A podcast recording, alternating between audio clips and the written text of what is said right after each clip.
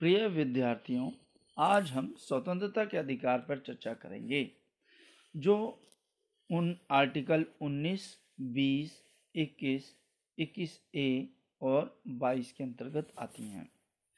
तो भारतीय संविधान के अनुच्छेद 19, 20, 21, 21A तथा 22 के अनुसार प्रत्येक भारतीय नागरिक को स्वतंत्रता का मौलिक अधिकार प्राप्त है। ये अधिकार भारत में रहने वाले विदेशियों को प्राप्त नहीं है, ये ध्यान रखना। जो भारत में विदेशी रह रहे हैं उनको ये अधिकार आर्टिकल 19 वाला प्राप्त नहीं है, ठीक है ना। स्वतंत्रता ही जीवन है, इस सिद्धांत के आधार पर ही संविधान निर्माताओं ने इस अधिकार को इतना महत्व दिया। तो आइए देखते हैं जो आर्टिकल 19 के अंतर्गत 6 प्रकार की स्वतंत्रताओं का वर्णन किया गया है, जो इस प्रकार है कि पहली स्वतंत्रता वक्र स्वतंत्रता, भाषण अभिव्यक्ति की स्वतंत्रता। दूसरी शांतिपूर्ण बिना हथियारों के सभा करने की स्वतंत्रता। तीसरे समुदाय या संघ या सहकारी समितियां बनाने की स्वतंत्रता। चौथा भारतीय राज्य में सर्वत्र अवध आचरण से स्वतंत्रता, यानी कहीं भी आने जाने की स्वतंत्रता है, भारतीयों को किसी भी राज्य में रह सकते हैं।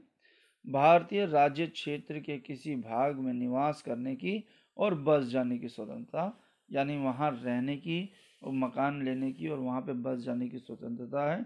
और छठा है कोई आजीविका व्यापार और कारोबार करने की स्वतंत्रता, यानी कोई भी काम धंधा करने की स्वतंत्रता है।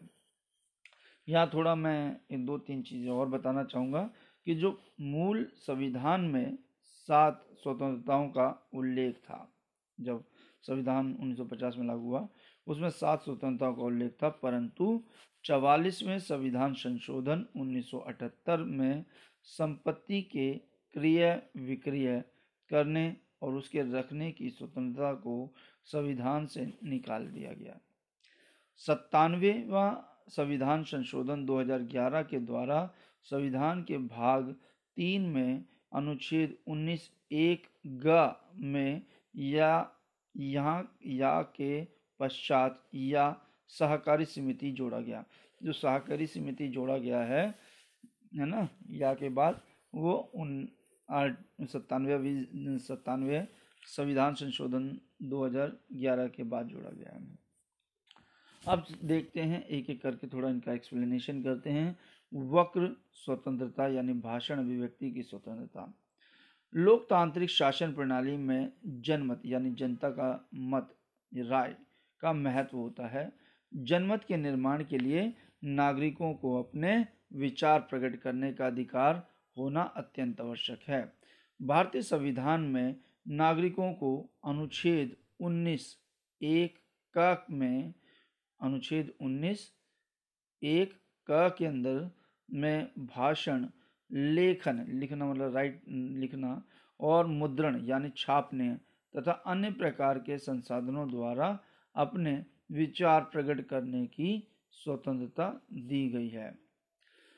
व्यवस्थापिका यानी संसद सभाओं की कार्यवाही को छापने की स्वतंत्रता 44वें संविधान संशोधन अधिनियम के माध्यम से संविधान में एक नया भाग, नया अनुच्छेद आर्टिकल 361A जोड़ा गया।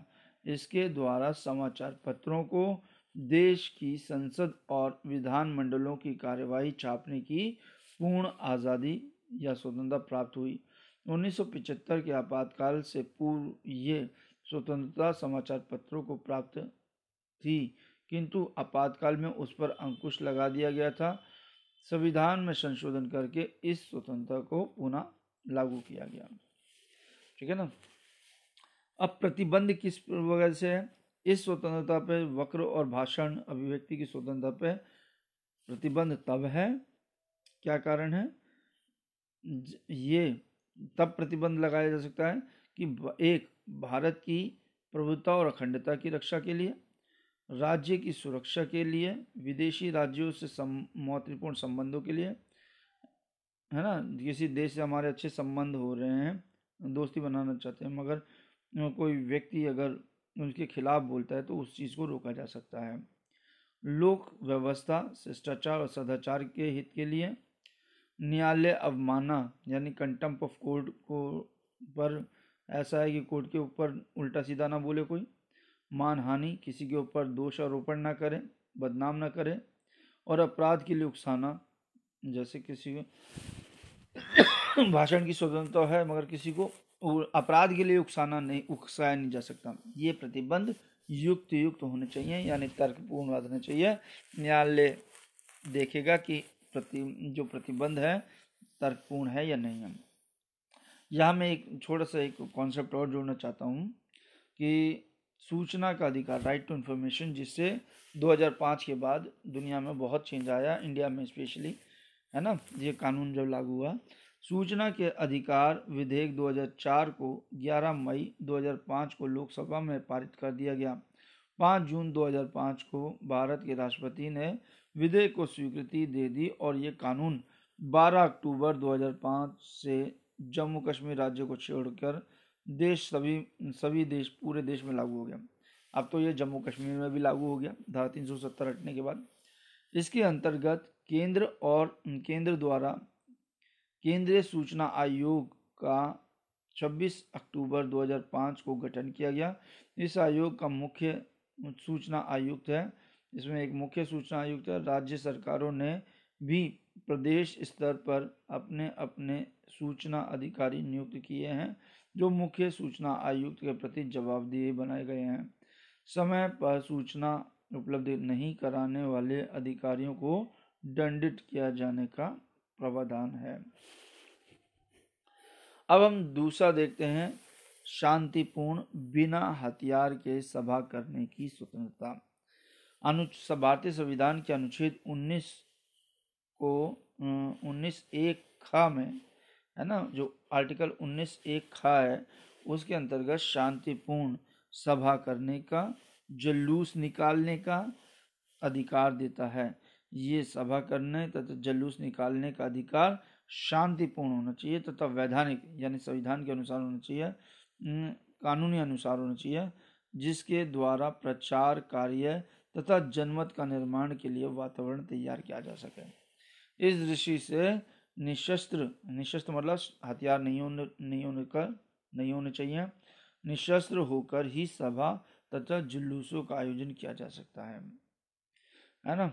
इसी प्रकार हम जब इन पर प्रतिबंध कब लगाएंगे कि लोक व्यवस्था के हित में या भारत की प्रभुत्ता और अखंडता के हित में ये प्रतिबंध लगा सकते हैं कि वह, और पर यह भी देखना होगा वो युक्त यानी तर्क पर आधारित हो।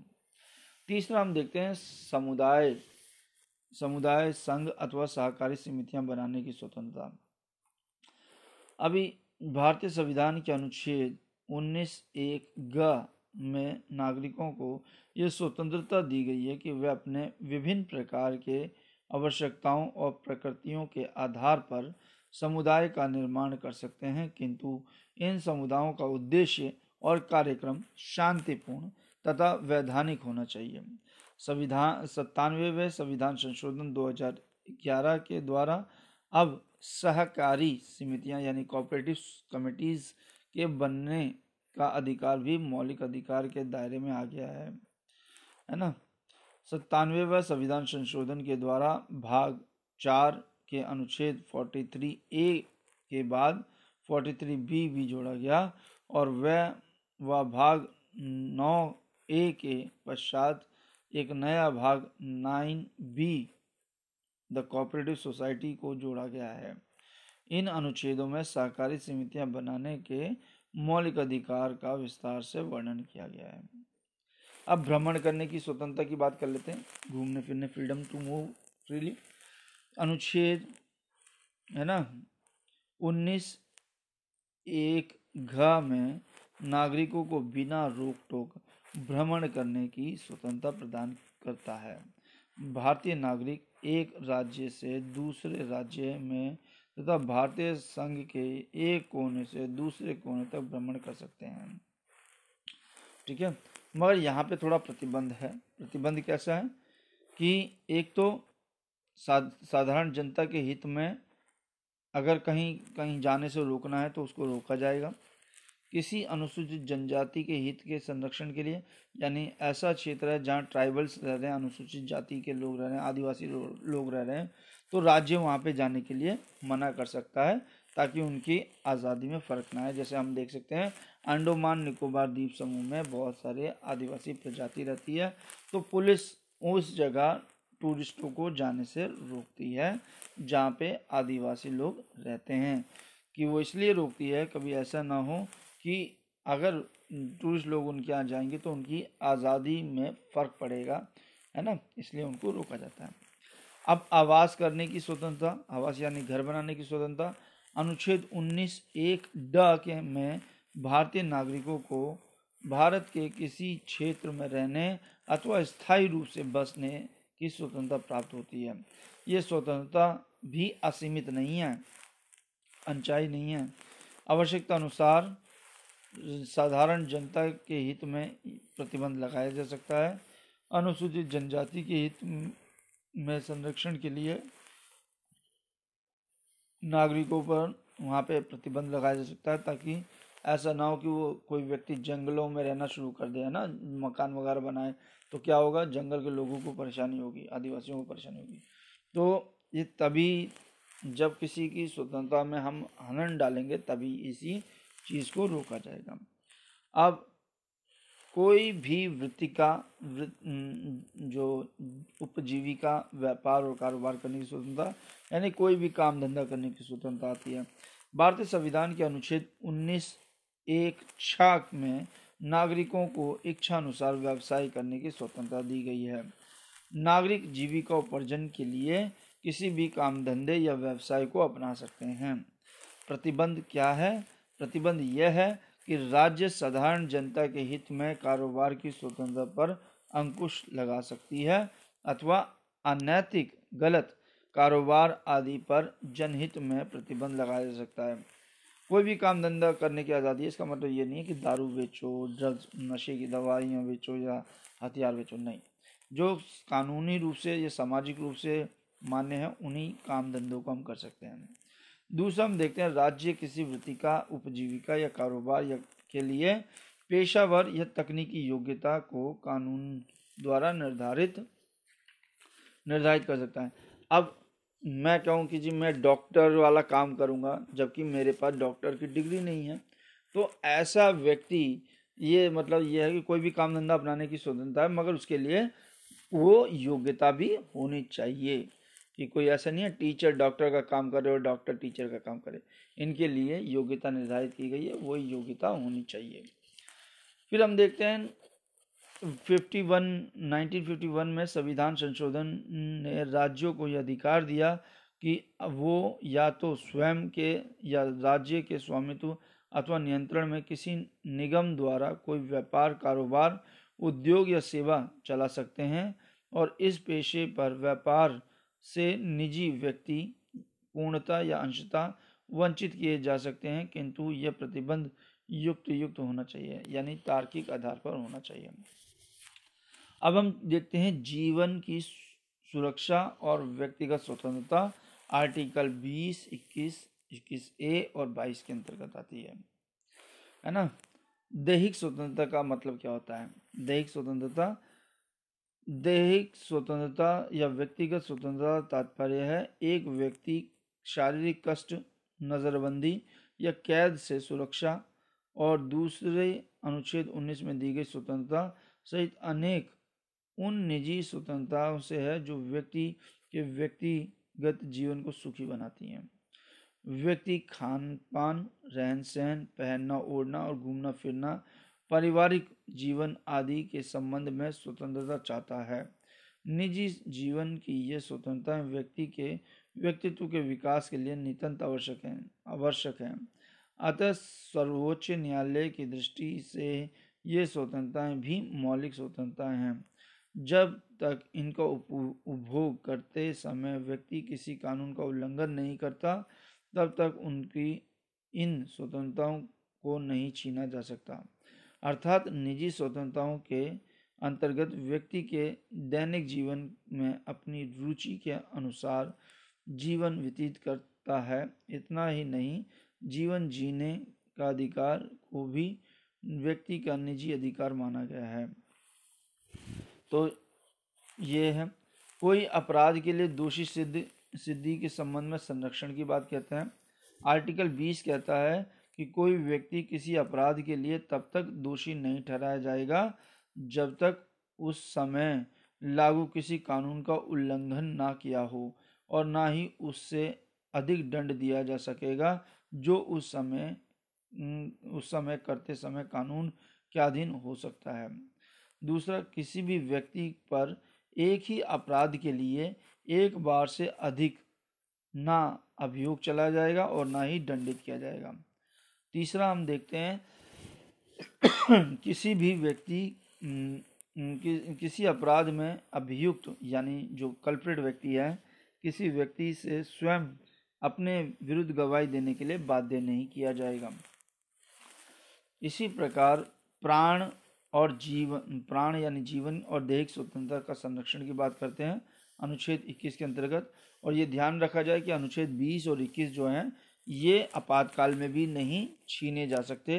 ये आर्टिकल्स अनुच्छेद 21 में कहा गया है कि किसी व्यक्ति को उसके प्राण यानी जीवन और दैहिक यानी व्यक्तिगत स्वतंत्रता से विधि यानी कानून द्वारा स्थापित प्रक्रिया को छोड़कर अन्य किसी प्रकार से वंचित नहीं किया जाएगा, है ना।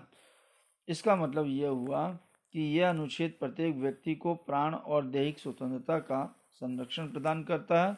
इस अनुच्छेद में यह भी कहा गया है कि किसी व्यक्ति को अपने प्राण यानी जीवन और दैहिक स्वतंत्रता से विधि यानी कानून द्वारा स्थापित प्रक्रिया procedure established by the law को छोड़कर अन्य किसी प्रकार से वंचित नहीं किया जाएगा। इस प्रकार तो आज अब हम इसी तक छोड़ते हैं, फिर इस टॉपिक को और आगे बढ़ाएंगे। इसमें थोड़ा और भी है ना, क्योंकि समय बढ़ता जा रहा है। तो हम देखते हैं इसमें जो मेन बात है, आर्टिकल 20 और 21 जो हैं इतने महत्वपूर्ण हैं कि इनको आपातकाल जब इमरजेंसी लगाई जाती है तो भी व्यक्ति इनको छीना नहीं जा सकता, है ना। यदि कोई इनको छीनता है तो हम कोर्ट जा सकते हैं। चलिए फिर मिलते हैं, धन्यवाद।